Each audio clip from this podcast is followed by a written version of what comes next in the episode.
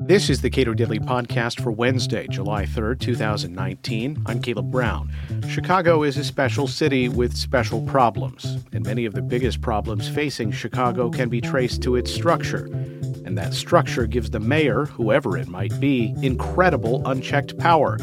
Ed Bachrach and Austin Berg are authors of the new book, The New Chicago Way, in which they detail Chicago's problems and some possible ways out. You tell a story about Chicago uh, and how we probably ought not to think of this as uh, the problems associated with Chicago as partisan problems, that these are problems of structure, that the mayor is the guy who's on top and everybody else derives some benefit or uh, if they don't work at the pleasure of the mayor, their lives can be difficult if they defy the mayor. And this is from city administration, all from the top all the way down. Uh, the mayor runs things. Why is that so wrong? Why shouldn't a mayor be uh, the head guy, the guy who's making decisions? As we point out in story after story in our book, uh, the city is in the shape it's in because it consistently makes poor decisions. And why does it make those poor decisions? Because all of the special interests and all of the stupid ideas that feed into a poor decision have only one focal point, and that is uh, the fifth floor of City Hall, the mayor's office. If you had uh, power distributed, and not atomized, but distributed, then you'd have uh, enough time to give deliberation to decisions. You'd have contrary opinions, and you'd come up with a better solution to the problems. Well, I would say I agree with all of that. We are the last uh, true strongman mayor city in America. And while most other cities often get a choice in their elections in uh, a few different executive authorities, whether that's sort of a city ombudsman function um, even an elected city attorney, as in the case as is the case in Los Angeles, we have uh, three figures who are elected by a citywide vote, and that is the mayor and then two other officials who are the city clerk and the city treasurer. And if you asked a thousand Chicagoans what the city clerk and treasurer do, you would probably get one who could tell you what they do, and that person probably works for either office. So we truly, and, and then we have the legislative body, obviously, the city council, which uh, has become a rubber stamp city council. And Dick Simpson, who is a former alderman and has been a political science professor at UIC for 50 years, uh, has done amazing research on this, where effectively in Chicago, we do not have a legislative body full of legislators, but rather um, sort of mini chieftains that rule over every uh, nook and cranny of their ward via a bureaucratic power um, rather than taking up issues of citywide importance. Now, I want to talk specifically about uh, how the the aldermen function in Chicago, but you write this uh, in talking about how deals get made uh, within city government. The mayor conceives the deal in private with vendors and interested parties, and then the city council approves it. In some cases, the matter is sprung on the city council with little information and no time for study. A vote is called, and the city suffers the consequences.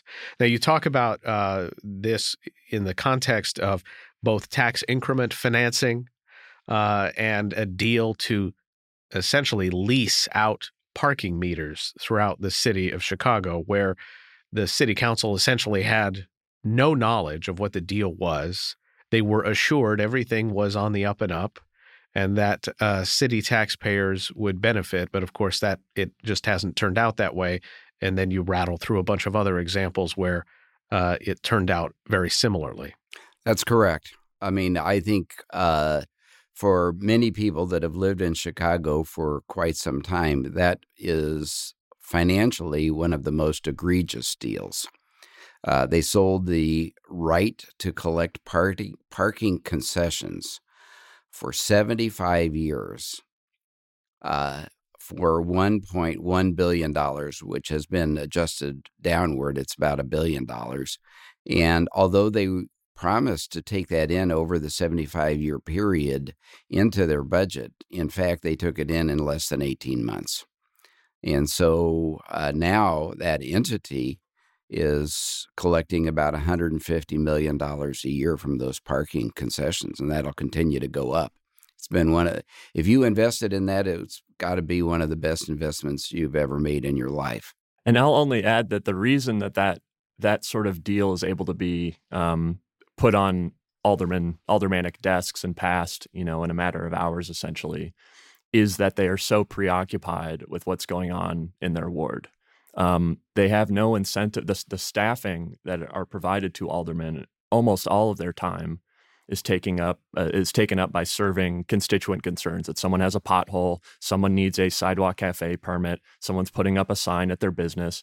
All of these sorts of minor things require the uh, the at least ambivalence of one's elected official in order to get done. And that's the environment in which corruption thrives. And we're seeing that um, most recently with the longest serving alderman, Ed Burke, who's been in office since before the Beatles broke up and is now the subject of a federal indictment, not for, you know, the parking meter deal, but for shaking down a Burger King franchisee for uh, essentially what amounts to, to a driveway permit. The There are 50 aldermen in Chicago how does that compare with other large cities? So we we uh, we've done a study of the top 15 cities in the United States, and so we take the the population divided by the number of councilmen, and the average, which includes Chicago, is about 117,000 constituents per council person. Then you look at Chicago, and we have 54,000. So uh, if we just had parity with the average, we'd cut the council down from 50 to 20, which ironically was recommended by a blue ribbon commission uh, that the mayor uh, set up back in 1953 to study reform of city government in Chicago. And ultimately, we're not trying to dilute representation in any way, but the point being that when you're in a city like Los Angeles, where you have 200,000 or so constituents per alderman, it is uh, impossible for them to be concerned with things like who's getting their garbage picked up and who's got the sign permit and who has all these, you know, this bureaucratic minutia. Um, it would be just impossible to deal with in the office of an elected official. So they don't deal with it. Yeah. Another way to look at this uh, is just the vocabulary and the culture. In uh, other cities, they recognize the city council is the citywide legislative function, and they they study and rule on big issues that affect the entire city. In Chicago, we have the aldermanic system, the only major city with an alderman, and and their territory is not a district; it is called a ward. Well, alderman comes from the Old English elderman, village chief, and the ward uh, are all the people that are dependent upon that village chief. So, really, Chicago's political structure are 50 different villages and then one big chief, the mayor, and he calls all the shots on citywide matters. You write here uh, in your book the Chicago Home Rule Commission. This is the report you mentioned earlier. Yes. Issued a report entitled "Modernizing a City Government." Uh, the report states in part the ward system was established to enable aldermen to uh, service their constituents. The nature of the service function has changed materially, however, in the last three decades. This is the 20s, 30s, and 40s, presumably. Uh, as a consequence of the increased professionalization of social service work, the development of service activities by trade and labor associations, and the coming of the so called welfare state. So that was written in 1956.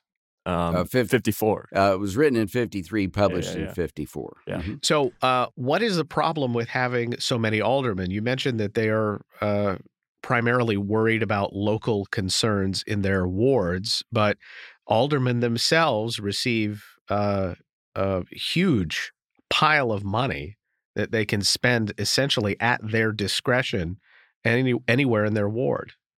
Yes, there's a huge advantage. This is called uh, menu money, um, essentially, and it's about 1.2 million dollars that they get uh, every single year to do with as they wish. Um, and it's essentially an, an incumbency protection program, and we see that in lots of different elements of city government. We see it in the timing of elections, which is we are the only major city to hold our municipal elections in February, so only the most motivated people vote uh, during our Chicago winters.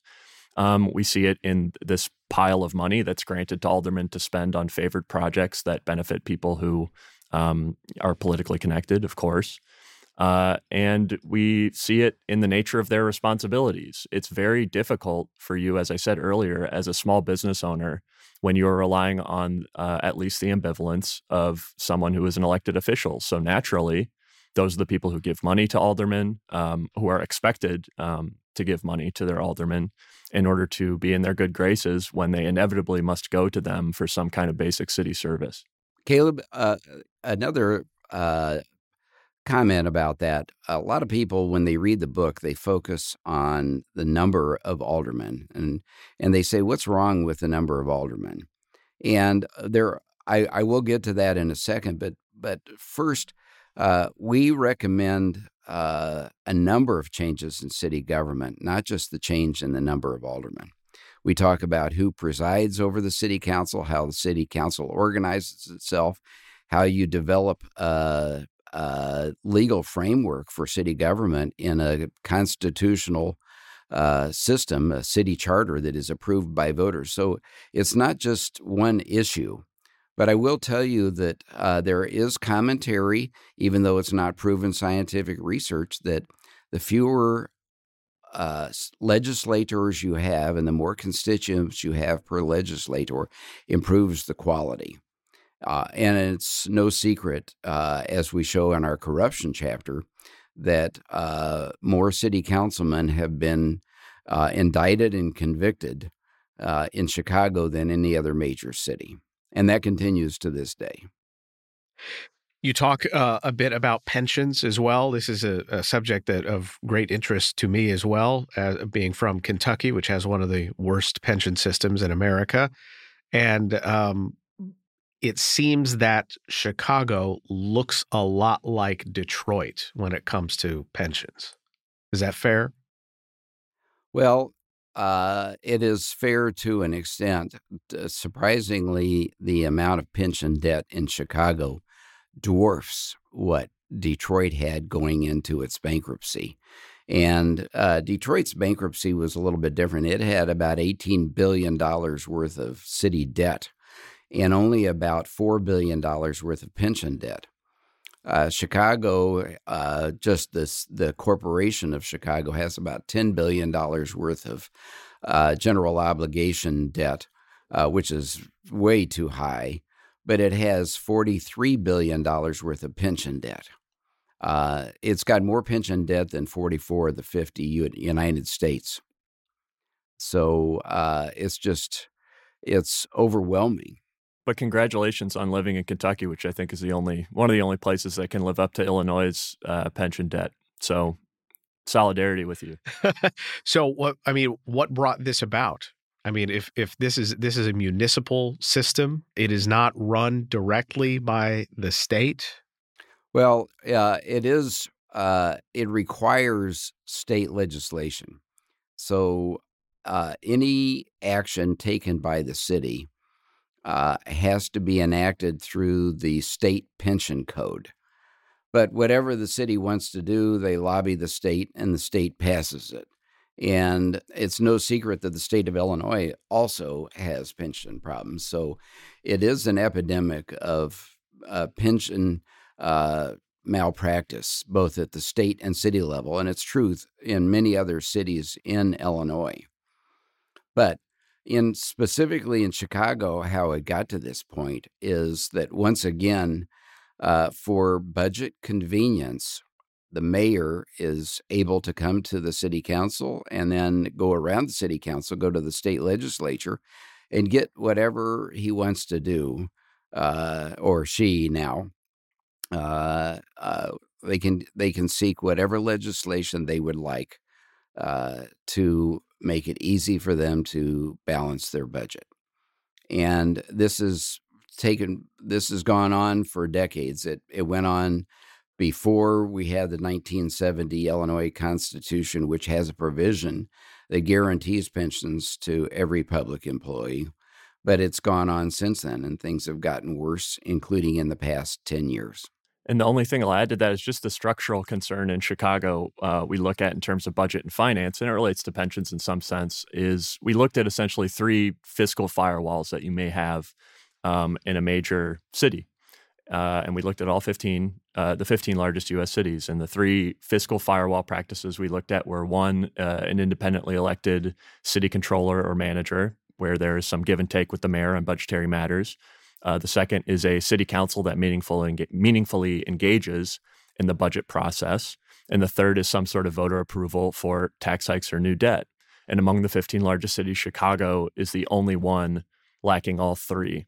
So we are, by no means is pension debt a problem unique to Chicago, uh, but those lack of institutional best practices for budgeting has certainly not helped us. Why hasn't the state done something? It, it, you know, uh, Chicago exists at the pleasure of Springfield. Uh, why has the state not jumped in and said, "Look, this is a this is a problem that you know they don't want they don't want Chicago's liabilities to fall up to the capital, uh, and, and and no state wants to deal with specifically the the problems of of a city, even a, a very economically productive city. Uh, but why hasn't the state jumped in and set and placed some limits on how Chicago does business? Part of the reason is that uh, the power structure, at least in the General Assembly in Springfield, has been completely dominated by people with parochial interests in the city of Chicago um, for decades. So the same sort of incentives not to let's to put it in the parlance of one great book on on uh, the old Daley political machine is don't make no waves, don't back no losers. So there's very little incentive for the uh, Speaker of the House, who's been there for 34 of the last 36 years, for instance, to make waves when it comes to things that are going to affect uh, his own backyard near Midway Airport. But I'll let Ed take the rest of that.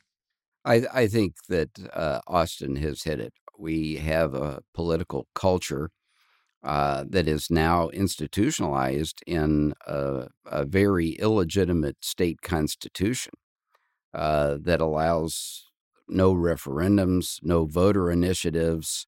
Uh, everything is dominated by the state. And as Austin mentioned, we have a speaker of our state House of Representatives who's been in office for over three decades and he was also uh, a part of writing that Constitution in 1970. And uh, on many measures, the Constitution we got in 1970 was worse than the one that we had prior to that. So it's it's a combination of the culture that gets institutionalized uh, in the most hardened laws, which is our state constitution. You talk a lot about policing as well. You you refer specifically to uh, the death of Laquan McDonald in 2014 and how the city's legal department held out for a long time providing uh, some pretty basic information about that shooting um you know and i've uh, in in my t- talking to people who deal in public records Illinois itself has a has a very uh, bad record when it comes to making things public, and Chicago, I uh, understand is even worse. So in Chicago, at least in the case of Laquan McDonald, um, we saw exposed uh, in a, a, very brutal spotlight um, the nature of the city's law department, which is essentially a uh, protective body for the mayor. And those documents, it, it seems, it, it stands to reason, were held from public view for purely electoral purposes. So uh, yes, that and and police accountability is a problem uh, everywhere, not just Chicago, but in Chicago it is certainly among among the worst.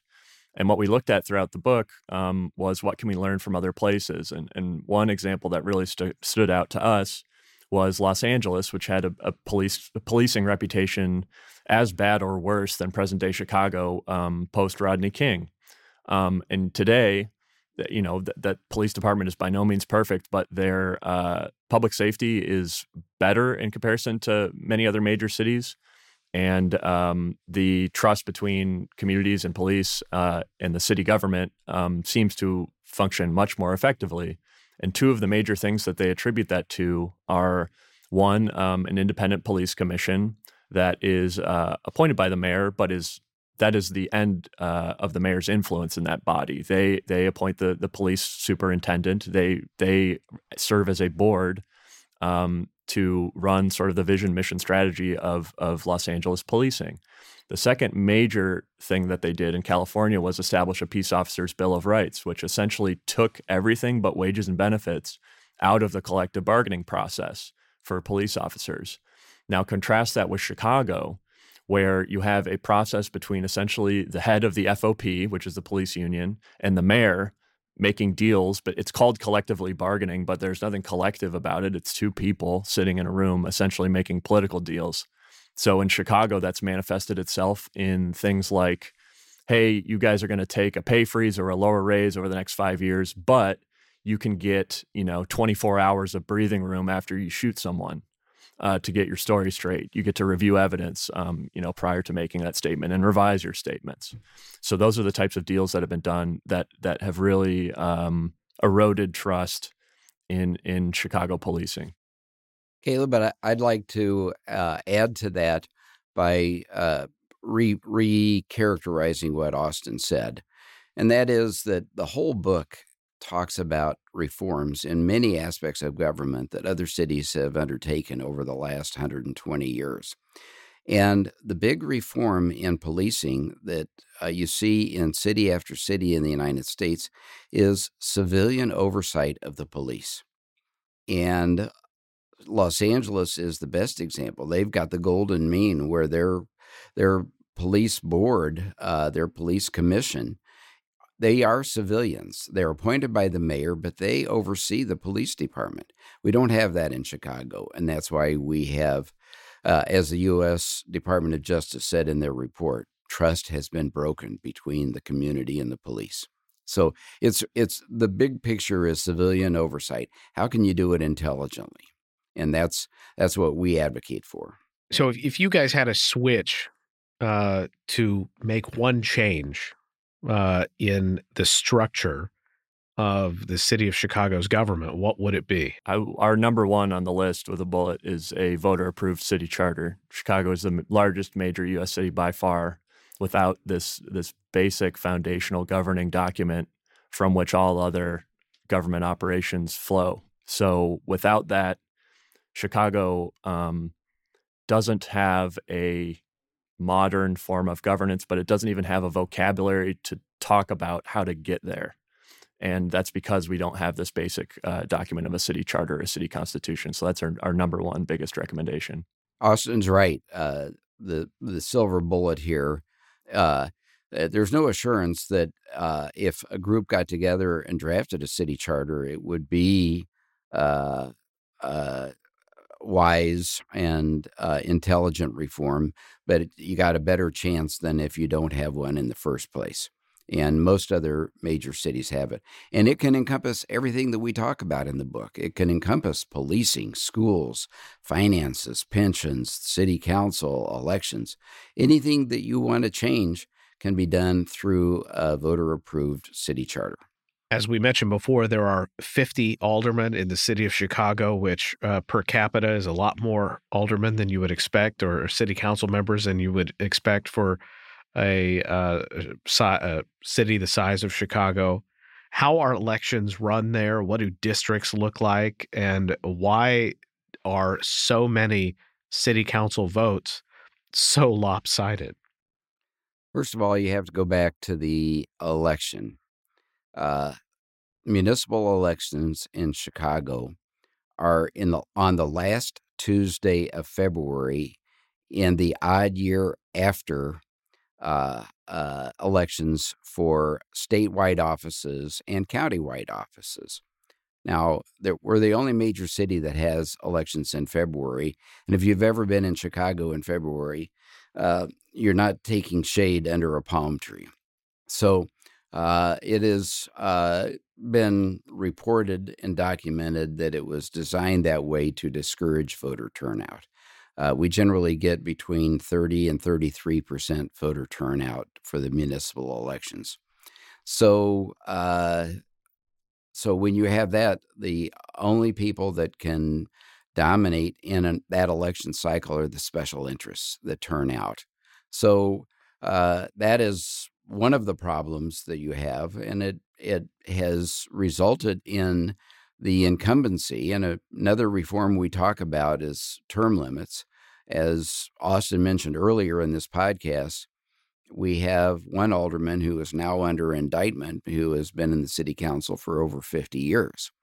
So you need to have uh, a way to have term limit, fewer councilmen, get them elected in November when more people are turning out and want to do something about it. So uh, it is a whole structure of government in Chicago that discourages deliberative democracy, and elections are a key part of it. And not only the timing of elections, but essentially who votes for who. So the way that the ward map, there's 50 wards, and so you need to ever after every census chop up um, Chicago into 50 little pieces, and that is a, there's no real process by which that uh, that should be done that is instantiated in um, in a city charter or even in state law. So essentially, what it was last time around, after following the 2010 census, was Mayor Rahm Emanuel, um, Ed Burke, the gentleman we spoke about who was under federal indictment, and another uh, major political power broker broker in in Chicago, Dick Mell. Uh, essentially sat in a room together and drew the map. And included in that map was drawing out one of the most vocal critics of the mayor, uh, drew his home out of his uh, his own district, so he couldn't run there again. So you know, not only are is there voter suppression in terms of the the seasonality of when when the election is, you also have politicians um, picking their voters, and of course that has become a very big national conversation in the wake of the the Supreme Court's gerrymandering decision. A corollary issue is the fact that in 1995, the city also did away with partisan elections. So, in essence, it outlawed the Republican Party in the city of Chicago. And consistently, when we have statewide or national elections, you get uh, between 20 and 23 percent of voters that vote for a Republican at the top of the ticket, whether it's the president of the United States, the governor, uh, the United States senator. So there are Republicans in Chicago, but when you have, quote, nonpartisan elections, then it's only a competition among Democrats and everything is a primary. And they even call the, the election in February the consolidated primary. So that's another election problem in Chicago. Go back to the big picture here. It seems that the, the biggest problem in Chicago is that the power of the mayor's office is unchallenged essentially in law and all of the residual power as you uh, refer to it in the book pretty much just flows back into the mayor's office yeah we think as we said earlier this whereas uh, uh, an important point to make is that every city used to be like this that this was the de facto form of governance in major US cities at the turn of you know the 20th century. And and yet uh, while other cities have moved away um, from that model, have, have given more power to city legislators, have uh, devolved power away from the mayor, have taken a lesson from the US Constitution, and have said, how do we check the political ambitions of every um, element of government? Um, not to say every other city is perfect, but they have moved largely away from this model. Uh, Chicago has stayed the same. So what we simply ask in the book is an intellectual exercise of what if Chicagoans picked up their head and looked around at what is possible. So, Caleb, uh, your your term of uh, residual power is an actual political science term that is used to talk about the structure of city government, not just in Chicago but nationwide. And in Chicago, we have the exact inverse of the Tenth Amendment to the United States. Tenth Amendment says that all powers uh, not granted to the federal government shall be uh, allocated to the states, and if not the states, the people. In Chicago, any power not granted to anybody else resides in the mayor.